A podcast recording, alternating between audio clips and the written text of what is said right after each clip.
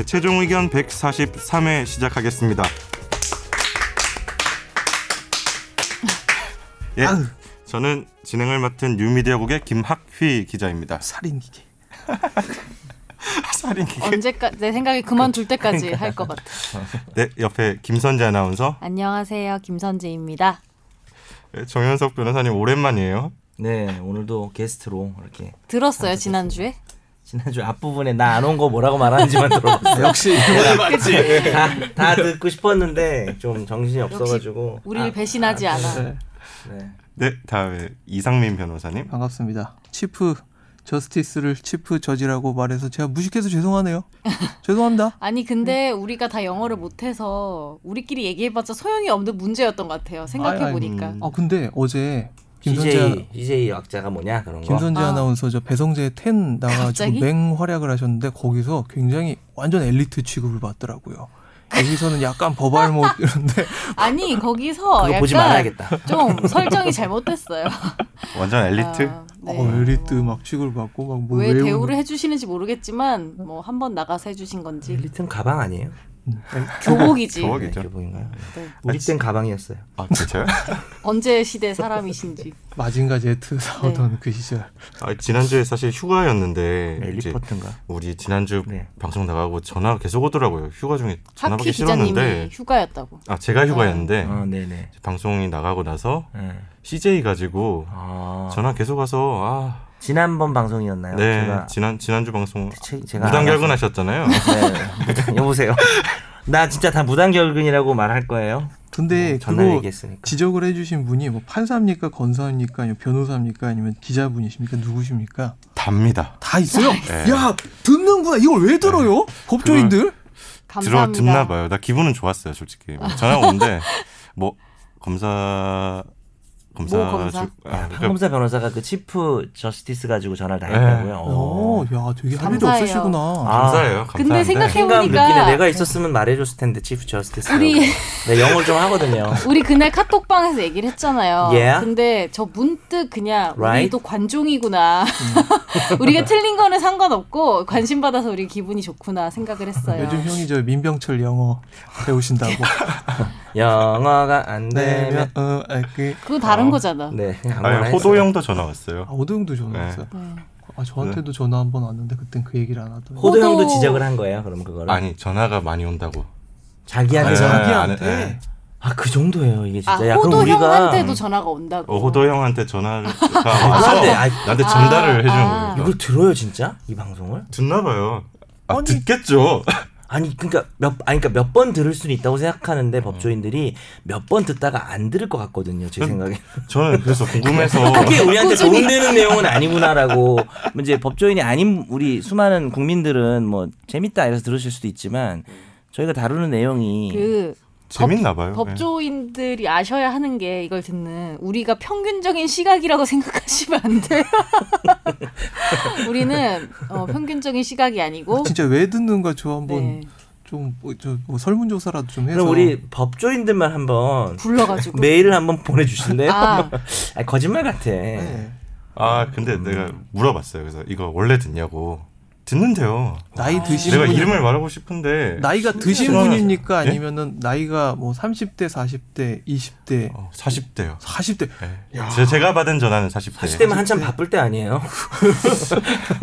바쁜 삶 속에 오아시스 같은 존재인가 보죠. 아니, 집에서든 직장에서든 가장 바쁠 때 아닙니까? 운전하시면서 이렇게 왔다 갔다 40대 하시면서 입장에서 그러네요. 아니 근데 원래 재밌긴 하잖아요. 왜 우리 업계 얘기를 다른 사람들이 막 이렇게 얘기하는 거 들으면 재밌긴 해요. 하긴 야 여기 진짜 대충 얘기하면 큰일 나겠네. 큰일 네, 아니 나겠네. 그게 아니라 일부러 우리 한 개씩 틀려 틀리게 얘기합시다. 오게요? 저지죠? 관심이 그게 정말 관종이잖아요. 네.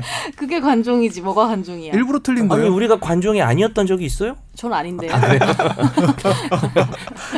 기분은 좋았어요. 그래도. 그러게요. 감사합니다. 여기 진짜 real 관종이다. 기분 기분 real 좋았대. 아니 그래도 그걸 다 듣고 말씀을 아. 해주신 것 자체가 아니 정말 감사합니다. 근데 진짜 고마운 일이기도 한 것 같아요. 네. 네. 지적을 해주는 게 원래 애정이 있어야. 지적을 그러니까 해주는 그저 거니까. 맨날 권지윤 기자가 얘기했던 거 있잖아요. 세 사람씩 데리고 오라고 그러면은 판사님이 저 부장 판사님이면 자기 배속들을 딱 듣게 만들고 그 배석이 자기 후배들 또. 듣게 만들고 자꾸 부끄러워. 해가지고 다 듣게 만들어야지 지금 더 유명해지지 않아도 될 것 같아요.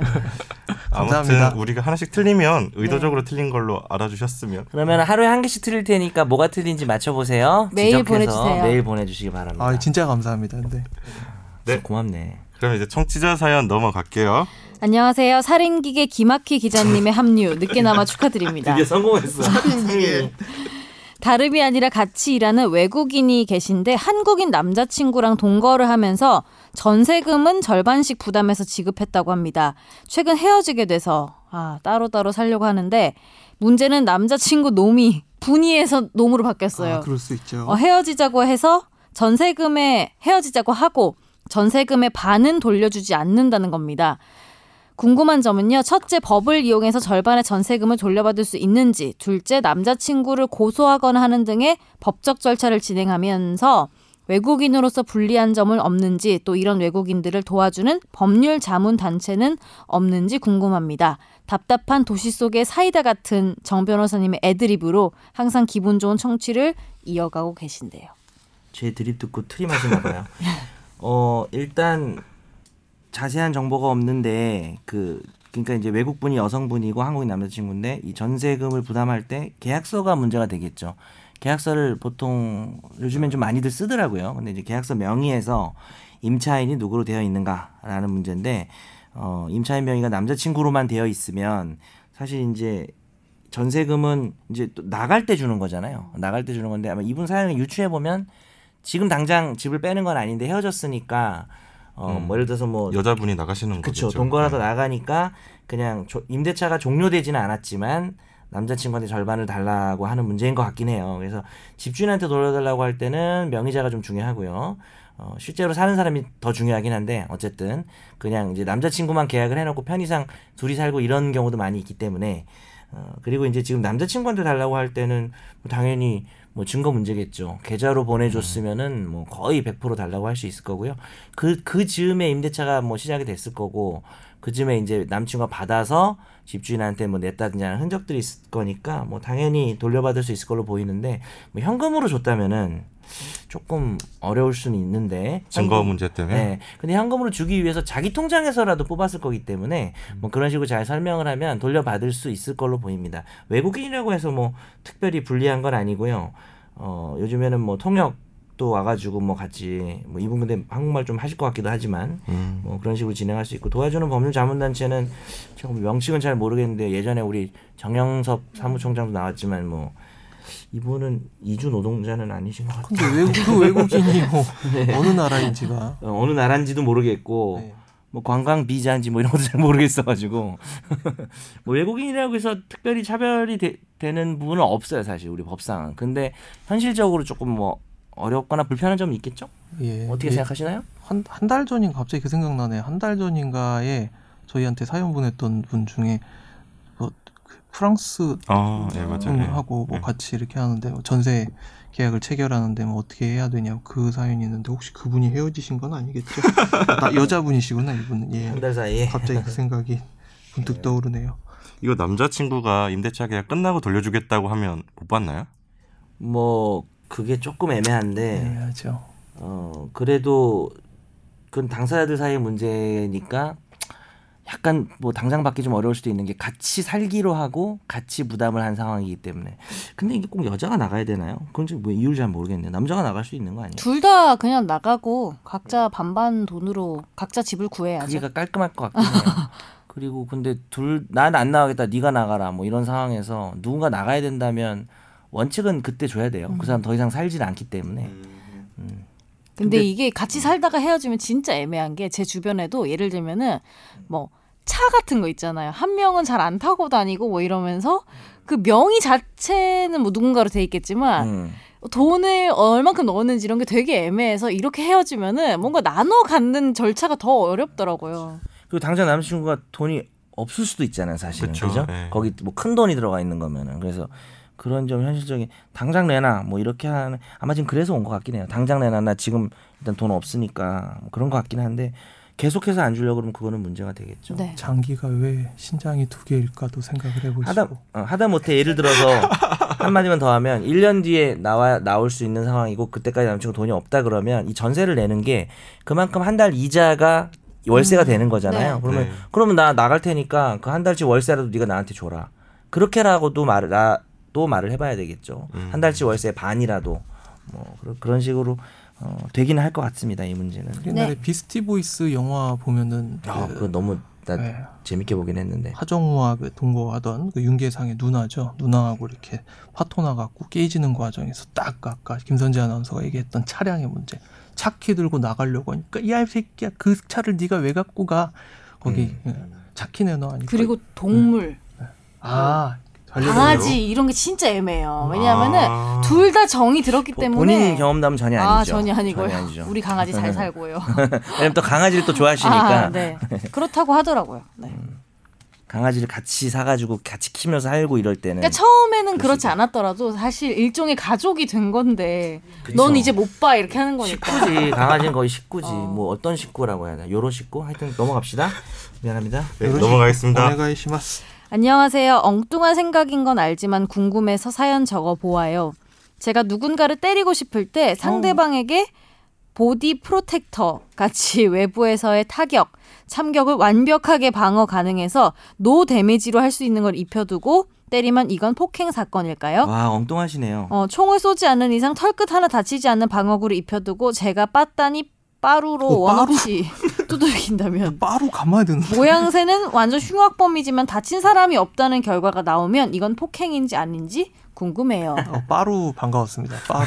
빠루 뭔지 실제? 대법 판례 나오잖아요 이렇게 하고 빠루라고 뭐 노루봇 노루, 노루발 못뽑이라 어, 합니다 맞아요. 우리가 네. 노루, 노루발 노루발 못뽑이라고 하는데 어, 뭐 이거는 어 폭행하고 상해를 구별해야 됩니다. 사람이 다쳐서 기능이 훼손되면 상해고요.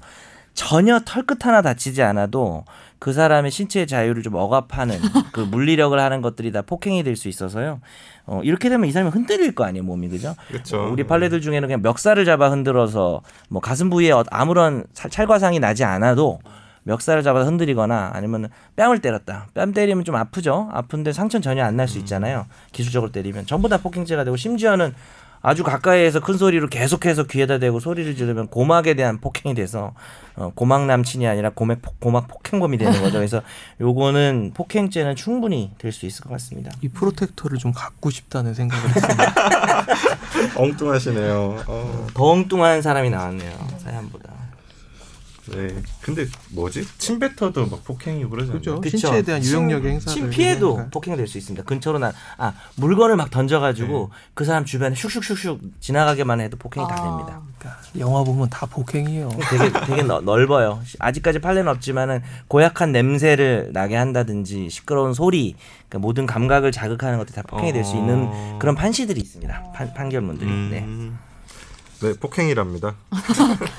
어, 정리가 이러시면 안 깔끔한데요. 돼요. 근데 너무 엉뚱하신 것 같아요. 하시면. 안 돼요. 어, 이분- 재밌네요. 이분 지금 누군가한테 그렇게 하고 싶은 건 아니겠죠? 네, 뭐 화자의 판결 넘어갈게요. 중학교 1학년 A군은 학교의 같은 모둠인 B군이 약속한 조별 과제를 해오지 않자 벌칙으로 여학생에게 장난 고백을 하라고 시켰는데요. A랑 B랑 한패예요. 일- 약간 B군은 지적 장애가 있는 다른 반 C양을 고백의 대상으로 삼고 반을 찾았는데요. 장난 고백 사실을 알게 된 수십 명의 학생들이 구경하러 왔고 순식간에 집단 괴롭힘으로 번졌습니다. 현장에 모인 학생 중 일부는 C양을 때리기도 하고 교실에 들어가려 하자 문을 잠금에 맞기도 했는데요. 학교 폭력 자치위원회는 이 B군에게 사회봉사 7일, 아까 시킨 A군에게는 각각 사회봉사 5일의 징계 처분을 내렸는데 A군은 그 장난 고백의 상대로 본인이 C양을 지목하지 않았고 괴롭히는 데 가담하지 않았다면서 학교장을 상대로 학교폭력자치위원회 처분 결과 취소 소송을 냈는데요. 서울행정법원은 직접 가담하지 않았더라도 괴롭힘의 빌미를 제공한 학생이 비슷한 수준의 징계를 받는 게 정당하다면서 원고 패소로 판결했습니다. 아, 나쁜 새끼들 정말. 이 최악인 것 같아 나. 이런 저뭐 거. 거지 같은 소송을 했어. 왜 이래 이런 걸 소송을 해. 예. 이건 뭐 부모를 탓해야지 네. 중학생이니까. 엄마가 했겠죠. 중학생 중학생들도 이놈들 나쁜 놈 새끼들이고 이건 부모가 책임져야지 이렇게 애를 키워가지고 아니, 근데 반성은 안 하고. 판결문을 보면 좀 흥미로운 게 장애가 있는 피해 학생에게 장난으로 고백하려는 것을 만류하지 않은 채 그러니까 니놈이 딱 C 양을 지적은 안 했어도 으 하면서 가가지고 지금 지적 장애 있는 C 학생에게 B가 시킨 대로 장난 고백을 하는데 옆에서 뭐 어떻게 했어요? 오뭐 했을 거 아니에요. 만류 안 하고 함께 반으로 다 같이 걸어가서 이걸 강요하는 분위기를 만들어서 모멸감과 공포를 느낄 상황을 유발하는 원인을 제공했다라는 표현을 하면서 마지막에 이렇게 말했어요. A군 너 다른 애들보다 책임이 중하면 중했지 가볍지 않다라고 해서 실제로는 A는 5일이고 B는 7일인데 참 이걸 가지고 또 소송하나 진짜 생각할수록 그 너 5일도 고마운 줄 알아 임마라고 하는 것 같고 저 같으면 야, 이거 사회봉사 5일밖에 못 하나요? 진짜 나쁜 놈들인데. 근데 모인 또 학생들 중에 일부가 시향을 그죠? 지적 장애가 있는 시향을 때리기도 했다. 이걸 보니까 그 분위기가 어땠는지 대충 이제 감이 말리는 오죠. 사람이 예. 아무도 없었을 것 같아. 예. 근데 B가 제일 높네. B도 때렸나? B는 이제 그러니까- 고백만 한 건데 때린 애가 더 나쁜 놈 아니에요? 고백하고 짓, 짓궂은 아, 정도가 또 아니라 이거는 야 이거는 왕따도 뭐 이런 왕따가 없죠. 예. 진짜 나쁜 것 같아요. 아, 이거는. 지적장애 있는 음. 친구들만큼 뭐 지적장애 있든 없든 왕따는 나쁜 거지만 아 진짜 나 얼마 전에 식구란 영화를 봤는데 그래서 내가 식구란 그게 이제 윤박 나오고 장애 부모 사이에서 애는 장애가 없는 거 비장애인인데 애가 여섯 살인데 뭐 애들이 맨날 놀리고 뭐 이런 건데 사실 고구마 한 열 개 먹은 것 같은 영화 같아요. 음. 마지막에 사이다 한 모금 정도 줘요. 아, 그래서 아, 여전히 고구마 고구마 꽉 차는데 또 그런 거 보니까 아 이런 거 보니까 요즘 더 흥분하게 되네요. 이걸 왜 소송까지 그런지 잘 이해가 안 돼요. 나는. 이게 하나가 저그 뭐냐 성적표 이런 데 적히면은 대학 가는데 지장이 있어갖고 뭐. 그러니까 하긴 한 거죠. 아. 왜 그랬는지는 알죠 우리가. 네. 아. 대학 때문에 그래. 다 대학 때문에. 근데 그럼 그러지 말아야지. 그렇지. 이건 적혀야지 이 나쁜 놈들 이게 사연 아니 그리고 왜 그 학창 시절에 이렇게 왕따 당하는 장면 보면 되게 무서운 게 나는 전혀 상관이 없는 애여도 도와주고 싶어도 왜 나도 그렇게 당할거나 맞아 그런 심리가 있지 그럴까봐 솔직히 못 도와주는데 이렇게 선이 그어지는 거잖아요 음. 근데 내가 저쪽으로 넘어가면 나도 그렇게 될까봐 네. 딱 말죽거리 잔혹사에서 그렇게 또 우유 던지고 나서 우유 맞고 이 형석이 올라가가지고 어느 놈이 나에게 신선한 우유를 던졌어 이거 하잖아요. 딱 그 느낌이지. 네. 에, 넘어가시죠. 네. 네. 이 씨는 페이스북을 통해 알게 된 여성 A 씨의 사진 앞뒤로 성명 불상 여성의 나체 사진 수십 장을 이어붙여서 인터넷 블로그에 공개적으로 게시한 혐의를 받고 있는데요. 이 씨는 A 씨의 실제 남자친구 이름과 비슷한 이름으로 블로그를 개설해서 이 여성 A 씨의 주변 사람들에게 그의 남자친구가 글을 올렸다는 소문이 퍼지기도 했습니다.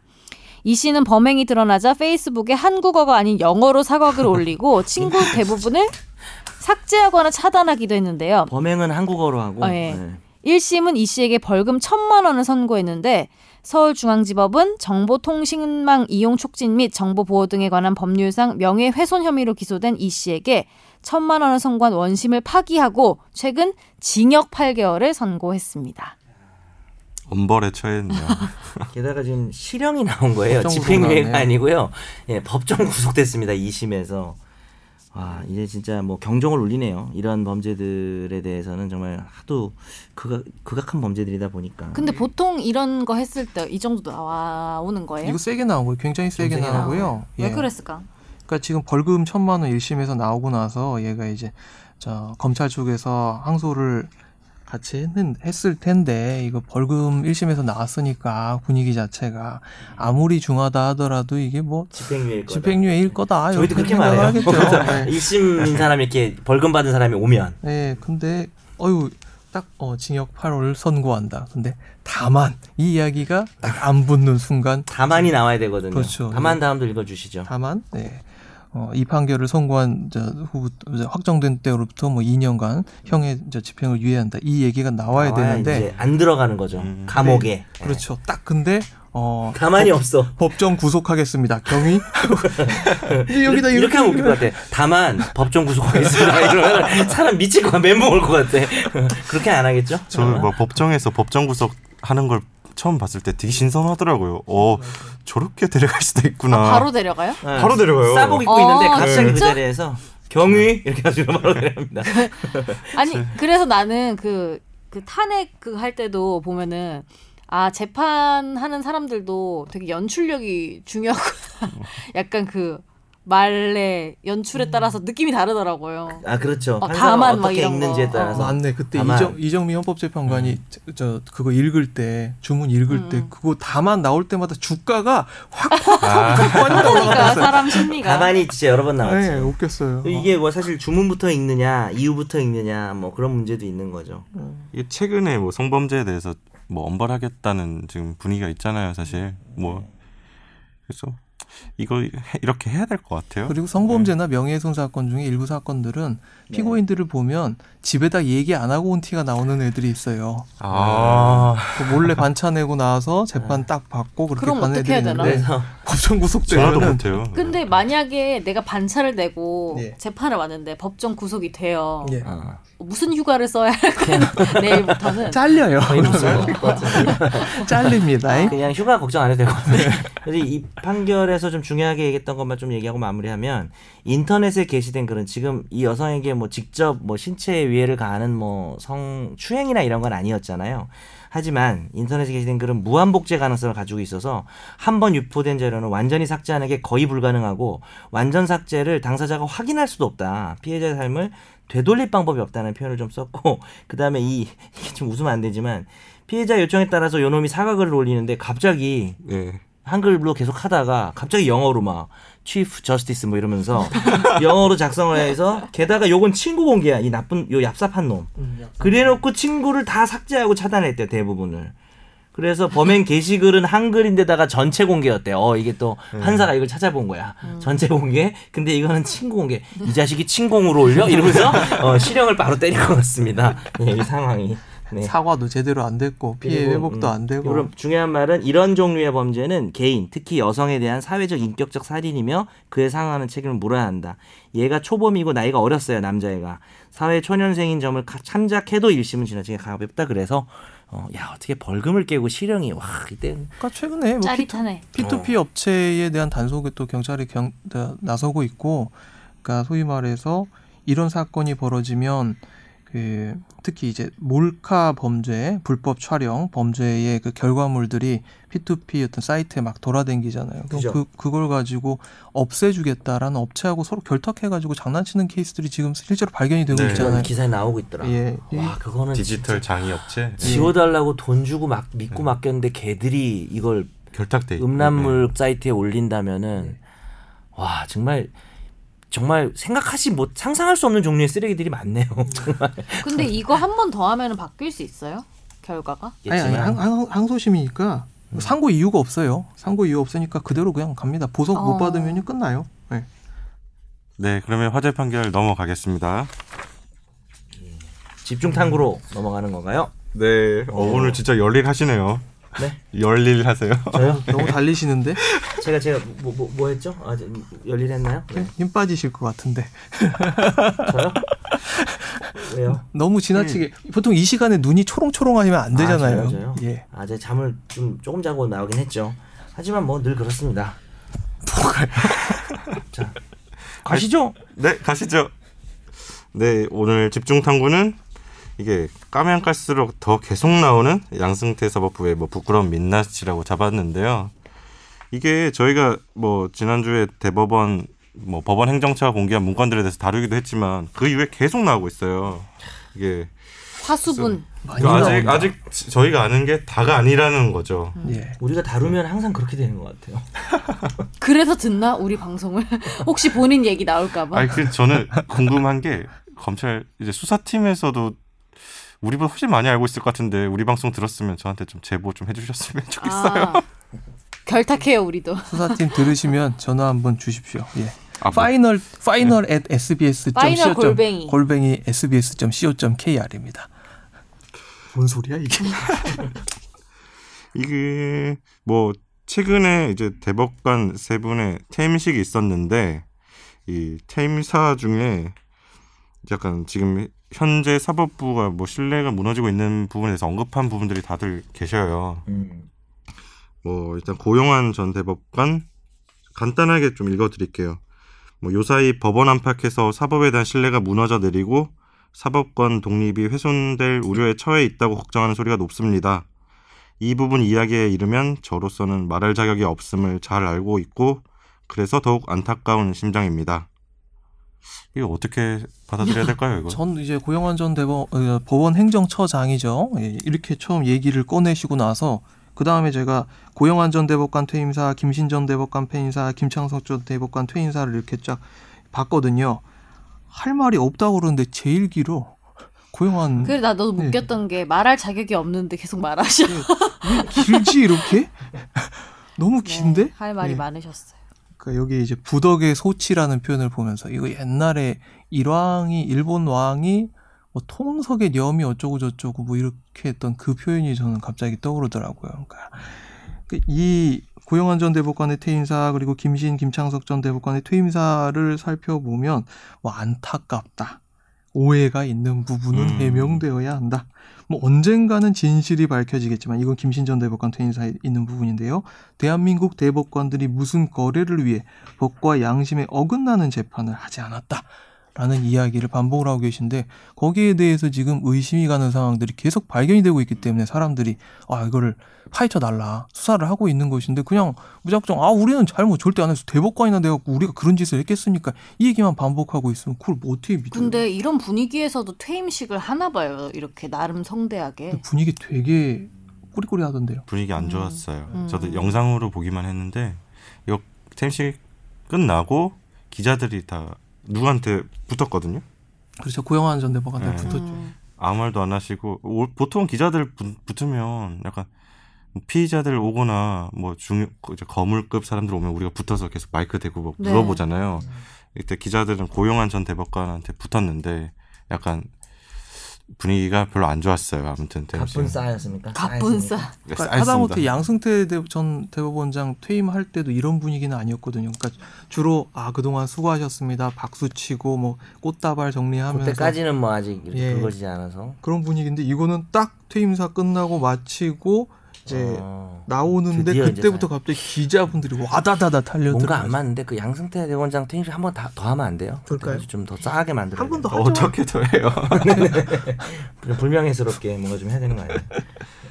뭐 최근에 뭐 기, 그 기자들 앞에서 얘기하셨잖아요. 양승태 대법원장은 네, 집 네. 자택 앞에서 아 그 놀이터. 아, 놀이터인가요? 예, 놀이터, 예, 자택 예. 근처에서 꼰대 놀이터? 그네 타면서 담배 많이 피는. 그네 타면서 얘기하셨나? 어떻게? 그거랑 막 저는 오버랩 되면서 생각나더라고요. 계속 이- 이분들이 언제까지 이렇게 말을 많이 하실 수 있을까? 근데 저는 약간 이해가 안 되는 게 여튼 반성을 하겠다는 그런 의지가 있으면은 보통은 뭐 그 퇴임사든 뭐든 간에 이런 말할 자리가 있었을 때 저라면 음 그러니까 부덕의 소치 이런 말을 쓸 수도 있겠지만 그 뒤에 내가 앞으로라도 뭐 우리가 신뢰를 회복하는 데 도움이 되는 일이 있다면은 내가 퇴임을 하지만 노력하겠다라고 얘기하는 게 맞지 않았을까라는 생각이 들긴 하더라고요. 어, 수사에 협조하겠다는 네. 뉘앙스로. 지금 이 상황에서 이 분위기에서 뭐 이 자리에서 구체적으로 내가 이런 걸 잘못했습니다라고 뭐 고백하라는 건 아니죠. 어, 그런 건 그건 아니죠. 쉽지는 음. 않지만 그냥 선제 말처럼 적어도 자기가 좀 노력하겠다는 말 정도는 네. 여튼 평생을 이 제 재판 법조에 그래, 몸을 그 말인 것 담고 같다. 있었던 사람으로서 그렇게 말했으면 그나마 좀 명예로운 퇴임식이 되지 근데 이렇게 않았을까? 얘기했어. 사법부의 노력도 필요하지만 죄송해요. 국민 여러분과 정치권에서도 상고제도 전반을 살펴서 시급히 마련해달래. 지금 이런 말을 하실 분위기는 아니고요. 근데 네. 이렇게 해서 한마디 이렇게 던지고 가시는 걸 보니까 아 현실 감각이 아직 좀 부족하신 게 아닌가. 왜냐하면 이런 자리에 있는 사람들은 이야기를 들을 때 사실 걸러서 듣게 되는 게 있잖아요. 음. 인의 장막이 있기 때문에 좋은 얘기만 듣게 되고. 그 말도 맞지만 되게 현실 감각이 있어가지고 지금 이렇게 딱 그냥 요 정도 면피하겠다고 이 정도만 얍삽하게 얘기하신 것 같은데요, 다들. 아이고 네, 뭐 혹시 저희 방송을 들으시고 뭔지 말 메일을 보내주시면 아 들으시면 제가 얍삽하다고 한 건 좀 사과드리겠습니다. 아, 뭐 김신 대법관님한테요? 아니요, 아니요, 그건 누구 모르겠어요. 아니 기자들 말이야, 기자들이 얍삽하다는 얘기예요. 그러면 약간 좀 구체적으로 들어가 볼까요? 이 네. 방송이 그래? 변호사들 이 갑자기 눈치 끊는 보여요. 방송이야? 갑자기 눈치 보여요. 아, 아니 눈치 보지 우리가 마세요. 듣는다고 네? 생각하니까 열심히 원래 아니 어필해야 사실 돼. 눈치 아, 몇볼분안 만- 되실 거예요. 눈치 볼 네. 만큼의 컨텐츠도 없는데요, 저는 사실. 예, 갑자기 눈치 보이네요. 안 계셔 지난주에 안 오셨을 때 네. 막 얘기를 했는데 네. 네. 정현석 변호사님 팬 되게 많은 것 같아요. 메일로 네? 와요. 사연이 아니라 그 얘기는 어 그래요. 그러니까 무슨 청취자 사연 뭐 법률 상담 오는 메일 말고 네. 그냥 뭐 잘 듣고 있어 이런 메일 좀 많이 오거든요. 그러니까 뭐- 여자 이름인 것만 저한테 좀 보내주세요. 판사나 뭐 대법관이나 검사들이 정현석 변호사님을 괴롭혀도 우리 청취자들이 도와줄 거란 말이에요. 아, 그 도움 안 될 것 같은데. 그냥 판사한테 한번 괴롭힘 당하면 끝날 것 같은데요. 네. 죄송해요. 네가 좀 도와줘. 어, 정 변호사님 계속 서 있으세요. 아. 너가 8시 뉴스에서 좀 얘기해줘. 자 그러면 약간 좀 구체적으로 들어가 보시죠. 이게 임종원의 USB 이거 저 너무 보고 싶어요. 음. 몇 기가일까요? 어 모르겠어요. 궁금하지 않나요? 2 메가바이트? 테라 아니에요, 테라. 아 근데 이 USB가 발견되는 과정도 되게 웃긴 게 이제 저번 달이죠. 지난달 22일에 검찰 이제 특수부에서 특수일부에서 중앙지검 특수일부에서 임종원 전 차장이 지금 변호사로 활동하고 있기 때문에 그 사무실을 압수수색을 했단 말이죠. 근데 사무실 그 직원분이 그 핸드백에 들고 있던 그 핸드백 안에 있던 USB를 이렇게 그 압수수색을 한 거예요. 그래갖고 직원 핸드백까지. 직원 핸드백에서 어, 거의 압수수색 원래 해요. 그러니까. 아마 그 그거는 이제 영장을 봐야겠죠. 근데 이것도 조금 나중 되면은 아. 문제될 여지가 있기는 근데 해요. 그 직원 개인으로 뭐 발령된 게 아니라 그 예. 뭐 장소를 이렇게 지정을 했을 때뭐 그 안에 예, 있는 예, 물건이 예. 될수 있는 직원이 지금 안, 안 나간 거 아니에요, 그죠? 예. 네, 나가지 보관 않았으니까 뭐 그 안에 있는 물건이 될. 거야. 예. 참고로 뭐 2007, 뭐 67, 뭐저 3106그 대법, 대법원 유명한 판례가 있습니다. 우리나라 에, 형사소송법 100대 판례 선정하면은 아, 1, 2위를 다툴 수 있는 김태환 전 제주도지사 네, 주세요. 사건이 있죠. 압수수색 관련된 거 아닌가요? 예, 압수수색과 연결돼 있는데 제주도지사실 맞아, 맞아. 제주도지사실의 일부 구역에 대해서 압수수색을 들어갈 수 있도록 수색영장이 발부가 됐는데 그거를 시. 예, 그거를 실행하는 과정에서 그 자리에 있었던 사람이 들고 있던 물품이 아니라 그 자리에 누가 저 서류처를 들고 쫄래쫄래 들어왔다가 압수수색하고 있으니까 어라 하고 나서 이제 나가려고 하니까 너 일로 와. 아 아저씨 일로 와봐요. 너? 일로 와봐. 야 이거 공직선거법 위반 이거 제대로 걸렸네 그래갖고 그거를 가져갔단 말이에요 이제 그 압수수색된 서류 뭉치의 증거 능력이 문제되었던 사건이고 네. 어, 2007년도에 형사소송법 개정되고 나서 실제 2008년도 1월부터 이제 시행되기 전에 이 위법 수집 증거 배제 법칙이라고 하는 대한민국에 이제 새롭게 들어온 이 위수증 배제 법칙을 최초로 적용한 판례로 인정을 받고 있습니다. 이거를 뭐왜왜 왜, 왜 그래서 얘기를 하겠습니까? 그거는- 내가 했기 때문에 제가 한 여러 가지 대법원 판례들이 몇 개 있어요. 아, 그거를 그래서 저희- 1, 2를 다툰다 그랬구나. 네, 그렇죠. 어디서 득보 판례를 실제로 1, 2위를 다툽니다. 김시훈 사건과 이 사건이 1, 2위를 아. 다툽니다. 어, 아나 또 이렇게 또 홍보를 몰랐어요. 잘하네. 예. 나도 이런 거 좀 해야 되는데. 내가 저 열심히 살았죠 그 당시에. 예. 잘하는 게 없어요. 그러니까 USB를 발견을 했는데 네. 이 USB를 살펴봤더니 역시나 임종원 전 차장이 아 나 없앴다라고 이야기했던 그 법원행정처 문건들이 거기에 복사되어 있던 흔적들이 발견이 됐고요. 이거를 어, 결국 이 USB를 까보니까 여러 가지 문건들이 나오는데 참 재미있는 이야기들이 거기서 쭉쭉 발견이 되더라고요. 그러니까 우리는 그동안 계속 음. 대법관들이 대법관 분들께서 야 무슨 의혹이 있다고 이야기를 하지만 우리가 실제로 재판을 가지고 어쩌고 저쩌고 한 건 전혀 없다. 김신 전 대법관의 퇴임사에서도 마찬가지지만 그런 이야기를 해왔는데 그게 좀 아닌 것 같은 흔적들이 나오고 있고요. 그걸 하나하나 계속 밝혀나가고 있고 그 중에 이제 한 네 가지 사건을 구체적인 사건들을 네. 소개를 해봤습니다. 저는 기본적으로 그 특별조사단 조사가 잘못되지 않았나 예, 그게 제일 중요한 것 같아요. 그러니까 저희가 문건 공개하고 지금 410개 문건이 공개를 했잖아요. 법원행정처가 그게 다가 아닌 거잖아요. 지금 그렇죠.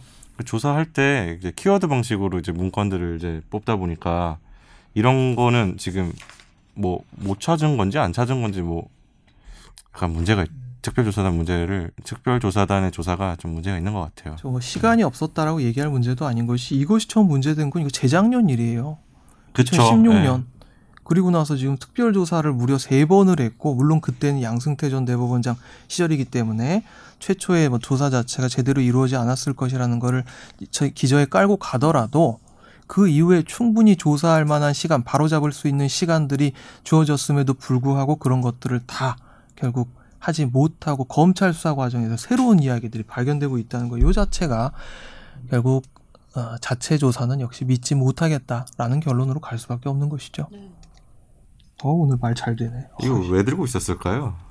그러니까 항상 임종원 뭐 지난. 예, 지난 주에도 전 말씀을 드렸지만 저는 혼자 죽을 수는 없다라는 거로 생각을 해요.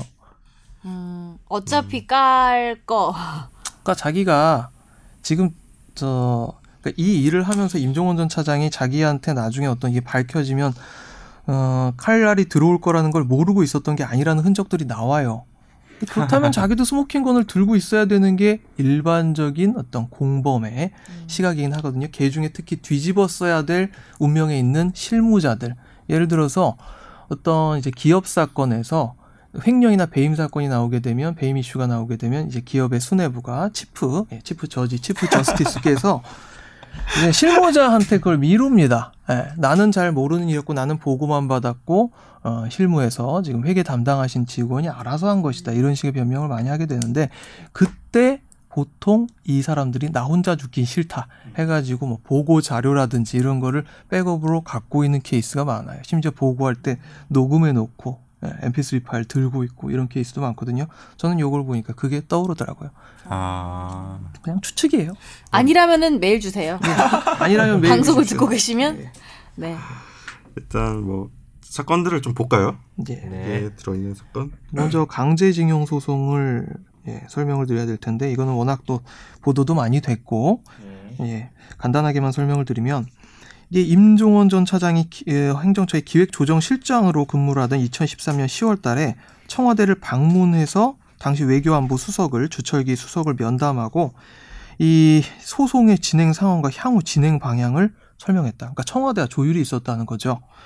그래서 이 2013년 10월 달이란 이 시점 자체가 좀 중요한 이유가 뭐냐면 강제동원 피해자들이 낸 소송의 재상고심 그러니까 네. 상고심에 갔다가 파기환송이 돼 갖고 다시 고등법원에 돌아왔다가 다시 이제 어, 이제 대법원에 접수가 됐는데 이 시점이 2013년 8월달 9월달이었어요. 네. 신일본 죽음, 신일, 신일, 신일철 죽음, 이게 신일본 제철인데 이 지금 이름으로는 이게 2013년 8월 달에 이제 제출이 됐고, 미쯔비시 중공업 대상 소송이 2010년 9월 달에 접수가 되고 나서 접수된 직후에 청와대에 가가지고, 아, 사건이 앞으로 이렇게 진행될 것입니다. 라는 취지의 브리핑을 하고 조율을 했던 그런 내용이 발견이 된 거죠. 근데 결국 지금 이 소송이 5년 이상 묵혀 있거든요. 아직도 결론이 안 그렇죠. 난 아직도 거잖아요. 결론이 안 네. 났죠. 그러니까 여기에 대해서도 그 당시에 뭐 지금 또 현직 판사, 뭐 부장 판사님도 저 인터뷰를 하곤 했지만 이게 5년 동안 묵혀 있을 이유가 합리적인 이유가 있느냐? 자기는 없다고 본다.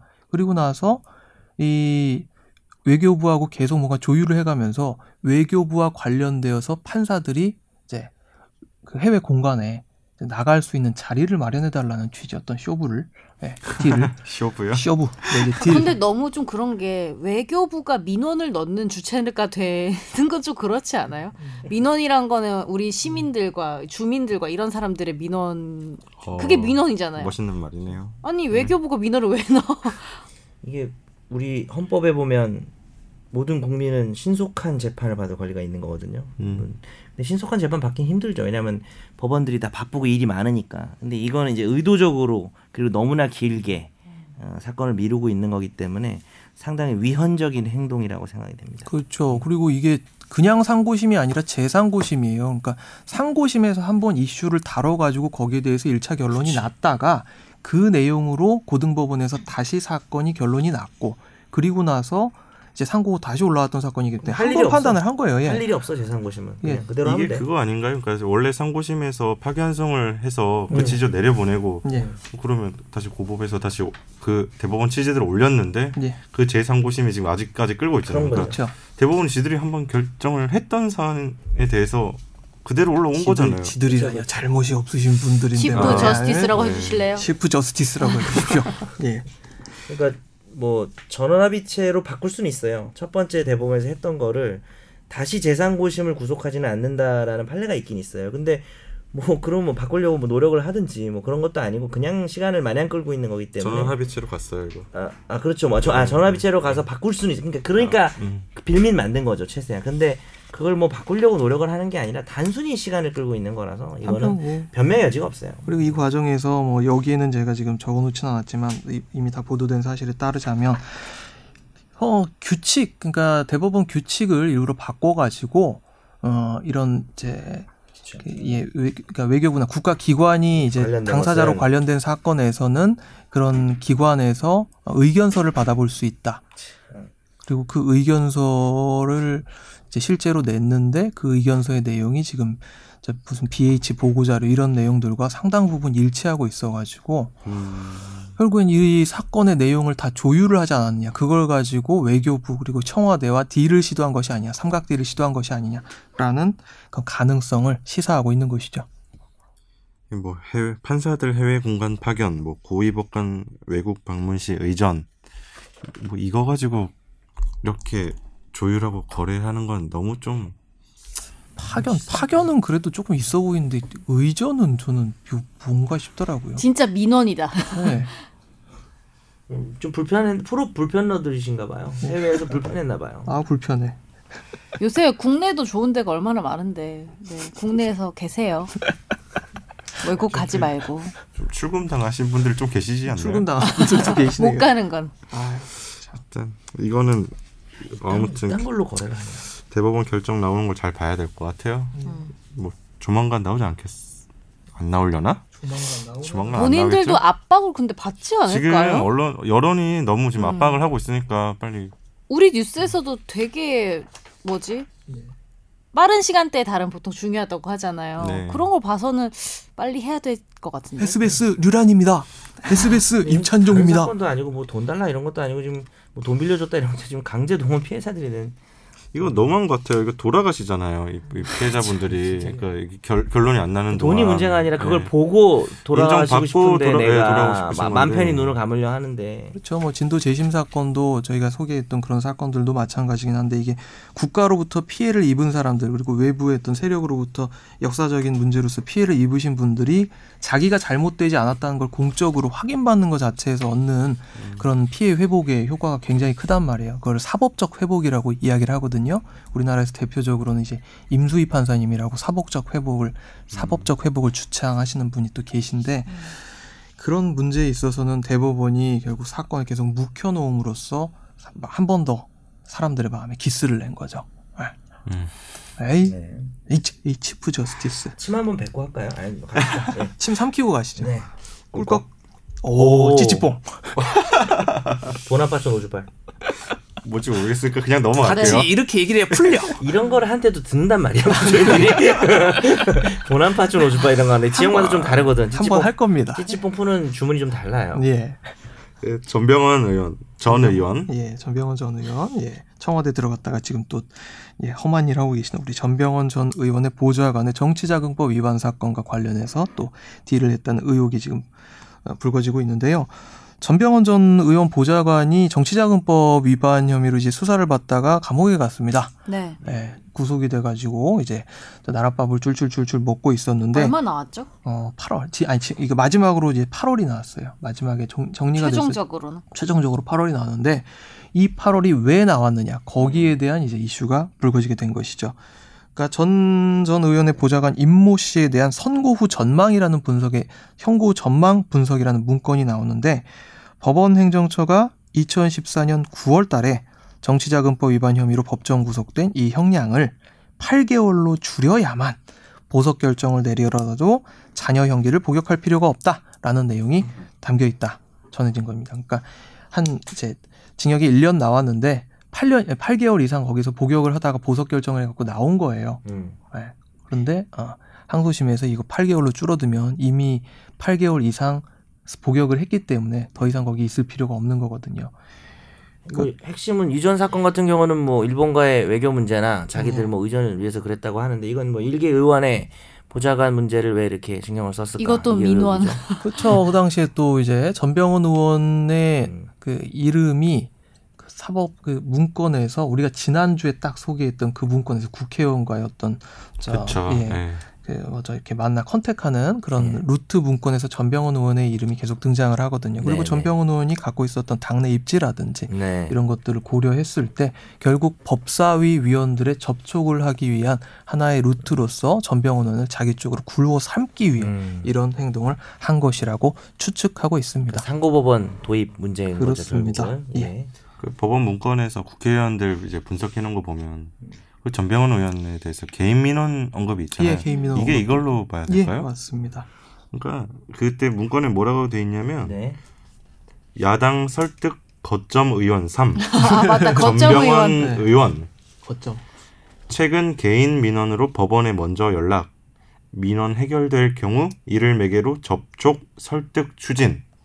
근데 저는 이게 개인 민원이 이걸 말하는지 정확하게는 모르겠는데 시점이 그게 시점이 맞? 시점이 맞는 어떤 이거 시점이 2015년 5월 문건이거든요. 이거 예. 전병헌 의원 문건은 네, 15년 5월, 15년 5월. 이거는 2014년 근데 요거는 그거는 아마 대법원에서 사건 마무리 지어달라고 저는 한 걸로 추측을 해요. 그렇죠. 이 건으로 계속 이- 굴러갔 을 걸로 뭐, 추정이 되는 거죠. 사실 뭐 무슨 건이든 간에 그죠? 개인 민원을 재판에 반영해주고 네. 어, 상고법원 도입을 유리한 발판을 마련한다는 것 자체가 근데 얼마나 그쪽에선 고마웠을까. 알아서 이쪽에서 민원을 음. 이거겠죠. 뭐. 해결해 달라고 잃어버린 하면. 뽀삐를 찾아주세요. 뭐 이런 민원은 아닐 거 아니에요, 그죠? 예, 재판과 관련된 거래니까. 그러니까 이런 거 다 정말 재판 거래 같아요. 그러니까 사 이제 처음에 재판 거래라는 말을 들었을 때는 뭐 어떤 민원을 듣고 형을 줄여주거나 뭐 유죄를 무죄로 바꾸거나 이런 거를 말하나 첫 첫인상 네, 그랬거든요. 네, 네. 근데 계속 굴러간 걸 보니까 그게 아니라 재판을 가지고 이걸 미끼로 지금 계속 뭘 원하는 걸 얻으려고 하는 거잖아요. 이거 자체를 재판 거래로 봐야 될 것 같다. 처음에는 이런 차원의 재판 거래를 생각 안 했었거든요. 처음 용어를 들었을 때는 그냥 아 선거법원을 위해서 뭐 민원 들어주고 유죄를 무죄로 바꿔주고 뭐 이런 차원에만 이런 차원을 얘기하는 건가 첫인상 그랬는데 굴러간 걸 보니까 더 나쁜 것 같아요. 이거는 재판 가지고 해줄 듯 말듯 뭐 밀당을 하다가 원하는 건 얻는 거잖아요. 그러니까 좀더 거래적이다 이거라는 거죠, 말씀. 예. 구체적이고. 음, 좀 노골적이고. 근데 저는 좀 속상한 게 예를 들면은 제가 그냥 일반 국민으로서 이런 걸 봤을 때 약간 짜맞춰지잖아요. 우리가 지난 1년 동안 했던 많은 얘기들이 그러면은 약간 이런 생각을 하지 않겠어요? 어, 나도 나중에 혹시 이런 상황에서 유리한 그 결과를 얻으려면은 권력이 있어야 되고 돈이 있어야겠다라는 생각을 할 거고 누군가는 그럼 나도 어떤 그 수단을 이용해서든 저 자리까지 올라가야겠다 이런 생각을 하게 될 거 아니에요 최종적으로는 아, 진짜 안타깝. 어, 진짜 그런, 안타까워요. 그런 게 너무 당연한 과정인 것 같아요. 그렇게 안타깝던 사람이 어제 음. 그 배성재 텐에서 노래를 네 곡씩 부르고 저는 권력을 주겠습니다. 노래를 네 곡 불렀어요. 노래를 네 곡씩 불렀어요. 찾아봐야겠다. 들어봐야죠. 찾아보지 마시고요. 너무 몇 힘들었어요. 시에 하는 거죠? 어, 10시에 이제 끝났죠. 10시에 끝나고 배성재 10. 아 근데 녹음본이 또 녹음, 나가긴 네. 해서 라디오로. 네, 보이는 라디오를 해 가지고 네. 본인이 약간 들어달라는 것 같은데. 아니야 그건 아니고 너무 즐거워다. 뭐 급하니까 안타까운 반말한다면 아니 안 아니 돼. 아니야. 안타까운 아니고요. 사람의 표정이 아니었어. 아니고요. 너무 힘들었어요. 우리 반말하는 사이예요, 근데 네. 어차피. 그리고 이제 그 다음에도 소개를 해드릴 네. 내용이 최민호 전 판사의 뇌물? 사건. 네. 최민호 샤이니. 출신가? 네, 샤이니 최민호예요. 예. 최민호 전 판사의 뇌물 사건 덮기를 하기 위해서 이석기 사건을 이용했다는 내용. 어, 이것도 너무한 것 같아요. 아니 근데 이거는 문건에 나온 표현 자체가 너무 노골적이라 갖고 네. 아우 음, 빨리. 봐요. 예. 뭐예요? 읽어주세요. 예, 2015년 1월 19일에 명동 사채형 최모 씨로부터 2억 6천만 원 뇌물수수 혐의로 최민호 전 판사가 구속이 됐는데 법원행정처가 이날 최 판사 관련 대응방, 어, 문건 빨리 만들었네요. 예, 이 문건에서 청와대가 사법부에 대해서 비판적인 시각을 갖게 된 상황이라 메가톤급 후폭풍이 예상된다. 야, 그래서 뭘 좀 줘서 덮어야겠다. 해서 예. 이 헌법재판소하고 우리하고 지금 뭔가 좀 스탠스를 달리하는 바람에 청와대에서 우리를 안 좋아하는 것 같아라고 기재를 해놓고요. 이 여론의 관심을 돌리기 위해서 이석기 사건을 이용하기로 했습니다. 그래서 이석기 사건의 판결 선고를 2015년 1월 22일로 갑자기 앞당겨서 이 관심을 이쪽으로 유도하기로 계획해서 이건 문건에 다 나옵니다. 어, 22일 이제 이 선고가 이루어지고 나서 이석기 전 의원 선고가 이루어지고 나서 언론에 대서특필이 됐죠. 그리고 나서 이렇게 자평을 합니다. 22일 이 전 의원 선고가 있어 최전 판사에 대한 여론의 관심이 급격히 줄어들었다. 대응 전략이 주효하여 사건이 수습 국면이다. 이게 워딩인 거죠. 네. 그리고 앞으로 앞으로도 판사 비리가 문제될 경우 여론의 관심을 돌리는 방향을 적극 이용하자. 즉 이번 사태 수습과 관련한 경험과 노하우 전수를 위해 위기 대응 자료 노하우. 정리가 필요하다. 유사 사건 발생 시 사법부 위기 대응 역량을 제고하자. 최종적 교훈. 교훈 교훈. 위기 수습을 위해서는 언론의 관심 기사거리를 제공해야 합니다. 이게 교훈이야. 이게 지금 한 한자도 안 틀리게 한 거죠. 아유. 야 이거 무슨 바른 생활이야? 아유, 초등학생? 아, 이거? 마지막 이 주제의 교훈을 말하시오. 위기 수습을 위해서는 언론의 관심 기사거리를 제공해야 함. 그러니까 여기가 아프면 SBS에 기분 나빠요. 진짜 자존심 상해. 네. 이거는 나는 솔직히 말해서 이 떡밥을 우리가 물었다는 것 자체가 안 물 수가 없. 안물 수가. 없긴 네. 했지만. 솔직히 그때 몇년 전 일이지만 너무 속상하고 이번은 그 이석기님이 약간 불쌍해지기도 하고 약간 뒤늦게 네 그렇습니다. 석기님이야 뭐.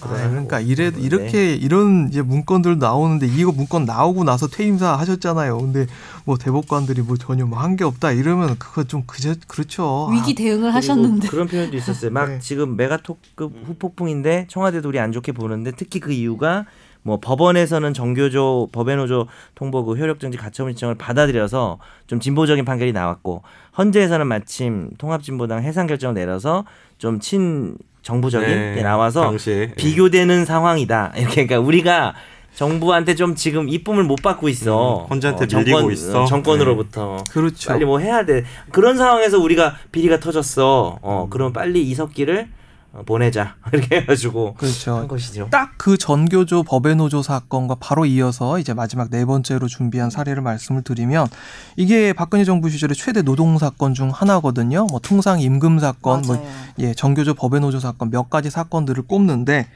파업 노동자 뭐 업무방해죄 사건도 있고 노동 사건 크게 보면 한 네 가지에서 여섯 가지 정도 봅니다. 그 중에 이제 전교조 법외노조 통보 처분 사건 요게 이제 왔다거든요. 근데 대법원에 이제 상고심이 이제 아까 지금 요 앞에서 방금 저희가 말씀을 드렸지만 고등법원에서 어 2014년 9월 달에 전교조 법외노조 통보 효력 정지 가처분 신청을 받아들여 버렸어요. 정교조 입장을 받아준 거죠. 그렇죠. 정교조의 네. 입장을 받아들였는데 요게 아직 이제 노동부 쪽에서 그러면 여기에 대해서 이제 저 재항고 항고를 한단 말이에요. 네. 네, 재항고를 해 가지고 대법원에 사건이 올라가게 되는데 이 대법원에 사건이 아직 안 들어간 상황에서 고용노동부 측 소송 서류를 법원행정처가 먼저 봐줘요. 확보를 해가지고 결국 이건 노조 자격을 박탈한 노동부의 고용 고용부 고용노동부의 핵심 논리를 행정처가 먼저 검토를 해줬단 말이에요. 그러니까 변호사 역할을 한 거죠. 그렇죠. 네. 법률 자문 네. 최고의 법률 자문이네요. 예. 이게 최근에 기사들 보니까 막 소제목까지 같고 그렇죠. 논리는 거의 똑같다고 그래서 아, 그래서. 서면을 아예 대신 써준 게 아닌가. 뭐 참고 자료를 줬는데 그쪽에서 뭐뭐 받아 써 인용을 하거나 뭐 이렇게 했다는 의혹인 거죠. 그러니까 표현 자체가 동일한 부분이 굉장히 그러니까 많더라고요. 그거네 문제 은행 주고 거기서 시험 내는 거. 아 멋있네. 야 역시 똑똑 배성재 배성재 텐에서 머리를 지금 어저께 확 굴리고 오셨군요. 네. 그러니까 이 9월 30일에 이제 사건이 접수가 됐는데 2014년입니다. 일주일 후인 10월 7일에 이제 재항고 기록 접수 통지서를 항고 한 측, 재항고 한 측한테 이제 발송을 했어요. 근데 그 바로 다음 날에 2014년 10월 8일에 고용부 측에서 기다렸다는 듯이 이제 재항고 이유서를 제출을 합니다. 근데 결국 이거는 고용부가 미리 준비를 하고 있었는 있었던 이제 일이 명백하잖아요. 근데 그 내용 자체가 아, 임종원 전 차장의 USB에서 발견됐던 문서하고 목차 그리고 세부 내용의 문구들 이런 것들이 다 똑같아요. 그럼 이거는 대법원에서 판단을 해줘야 될 대법원 심판관이 결국 선수로서 그냥 뛴 게 아니냐라는 의혹이 제기될 수밖에 없죠. 서- 서류 음. 대신 써주거나 뭐 논리를 만들어주거나. 원래 법원 행정처가 그런 일을 하는 데가 아니잖아요. 그렇죠. 짜고 치는 고스톱을 친 흔적이 나옵니다. 사기 도박을 한 거예요. 예, 그러면은. 근데 대법관들이 무슨 재판 거래를 어, 안 했다고 절대 믿지 그런 걸 믿으면 안 된다. 우리 김신 전 대법관님 좀 와- 나오셔가지고 얘기를 해주세요. 목요일 아침에 합니다. 이거 목요일 아침에 얘기를 하거든요. 안 돼요. 자리 의자 좀 좋은 거 하나 놔둬야 될 것 같아요. 우리 의자 불편해. 방송 놔드릴게요. 제가 사올게요. 그 약간 그 뭐 왕들이 앉는 의자 같은 거 없어요? 그럴까요? 제가 전화 해볼까요? 진짜로? 섭외를 아니요 해볼까요? 카, 카톡 해봐요. 녹취. 따요 녹취. 섭외를 그리고 녹취 따고 약간 음성 변조해가지고 제가 뭐 희화하려거나 이런 의도는 전혀 없는데 예. 좀 있어 보이는데. 아니, 아 없어요. 네, 네, 하세요. 몰라요. 모르 개인적으로 모르시는 네, 분이니까 뭐 어떻게 전화번호 어디 뭐 여기저기 물어서 알아보고 섭외는 해볼 수 있잖아요. 그렇죠. 근데 그러고 나오셔서. 말씀을 해보셔라. 근데 좀 예시 몇 편을 병- 보내드려야 될 것 같아. 재밌는 걸로. 근데 만약에 진짜 나오면 어떡하죠? 당연히 안 나오실 거라고 생각. 출연료는 얼마 그러진 드려야? 않겠죠. 자, 근데 7만 원 정도 드리면 될것 같아요. 많이 준다. 나는 얼마 못 받는데. 그러니까 우리보단 많이 줘야죠. 왜? 게스트잖아요. 대본은 우리가 쓰는데 왜? chief justice잖아요. 아니 그분은 양승태 아, 장은 아니군요. 아니야? justice는 아니죠. 지금 막 그럼 뭡니까? 그냥 justice잖아요. 그냥 좀 justi league of justice잖아요. 어벤져스인가요? 아 근데 문제는 이게 다가 아니라는 거죠. 예. 계속 나와요. 이게 그렇죠. 그리고 이 전교조 법외 노조 사건의 주심 음. 판사가 누구죠? 누구 누구 누구 누구 누구 누구 누구 누구 짠. 누군가요? 고영한 전 이제 법원 행정처장이 제 주심 판사였습니다. 그리고 이제 2015년도에 양승태 대법원장 말씀 자료 행정처에서 작성한 데 보면은 야 항소심의 효력을 정지시켰던 그 고용노동부의 통보 처분 효력을 되살려 전교조를 법의 노조 상태로 우리가 되돌려 놓았다라고 해서 칭찬받기 평가를 했- 한 적이 해- 했었죠. 네. 흥. 참, 네. 이렇게까지 했어야 되나 싶어요.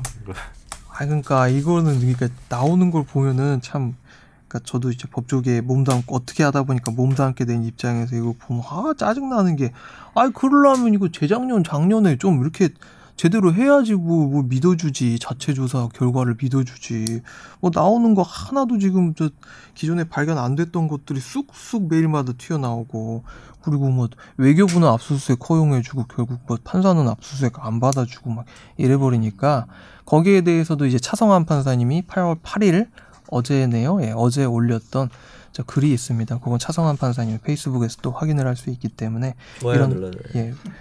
외관의 공정성이 다 헤아지는 거거든요. 결국 이 그 압수수색 영장이 기각이 되니까 나오는 얘기가 그 지금 문제되었던 압수수색 영장 기각했던 판사가 누구누구와 같은 재판부에서 근무를 한 경력이 있다 이런 얘기들이 나오는 거거든요.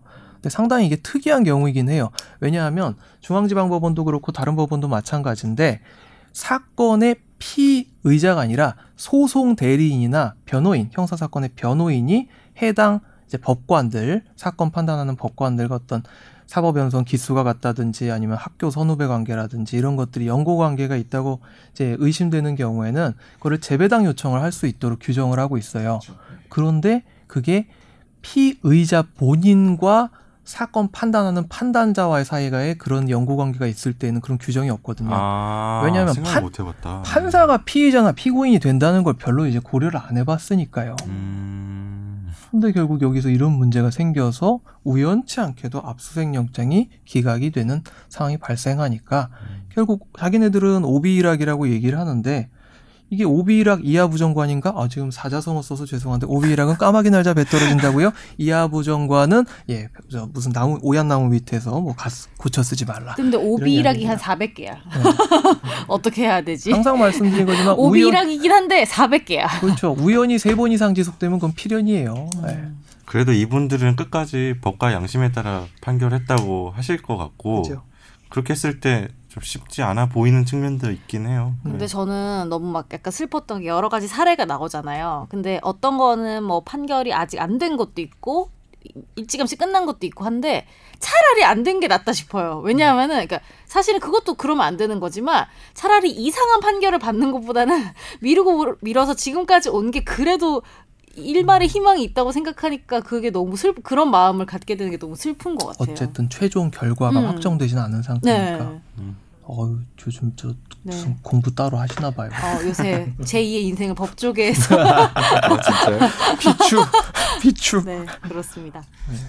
이뭐 보니까 마지막으로 검찰 수사만 한번 짚어보고 넘어가면 네. 이제 현직 판사분이 어제 공개 소환 되셨더라고요. 예. 이게 뭔가 굴러가는 것 같기도 하고 예. 그래서 가장 관심사는 이제 뭐 키맨이라고 할 수 있는 임종원 차장, 뭐 양승태 전 대법원장님이 포토라인에 설까? 선다면 언제쯤 설까? 언제쯤 보시나요? 글쎄 오래 지나기 전에 봅니다. 좀 길어질 것 같긴 한데 우리가 예전에 임, 그 이명박 선생님이 언제 포토라인에 설지 이렇게 했는데 뭐 많이 벗어나진. 않았어요. 예. 우리 다 틀렸어요. 예, 많이 벗어나진 않았습니다. 근데 이제 임종원 차장이 있고요. 임종원 차장 아마 지금 왔다 갔다 할 거예요 생각이 왜냐면 자기가 대법관 지금 차기 1순위로 자기가 지목되던 사람인데 그러게요. 네. 가만히 있으면 자기는 대법관도 되고 어어어 하고 있던 사람인데 지금 포토라인에서 지금 상황이 되었으니까 임종원, 고영한, 양승태의 순서 혹은 그 사이 이제 박병대 전 법원행정처장이 또 껴있겠죠. 이런 사람들이 순서대로 소환이 될 텐데 그게 어느 순서대로 도미노가 똑똑 맞아 떨어지는지를 보는 것도 앞으로 쏠쏠한 어떤 예, 포인트가 될 것 같습니다. 양승태 대법원장이 변호해달라고 하면 하실 수 있겠어요? 저요? 그냥 국선 알아보시라고. 저한테 오세요. 예, 자백하고 가시죠. 예, 저 양형 그런 건 얼마 받아요? 많이 받아야지. 못 받아도 150 정도 받아야 될 것 같은데. 아, 수임료를요? 네. 아 제가 그럼 내가 브로커하게. 제가 눈높이가 낮아서요. 180%만 안할 것 같아가지고. VAT 포함해서 198이네요. 예. 아니, 근데 변호인 없이 할 수도 있나요? 그러니까 옛- 아니, 본인이 채- 하면 되잖아. 아까 나왔던 최민호 판사 같은 경우에 조사받을 때 혼자 들어간 걸로 알고 있거든요. 음.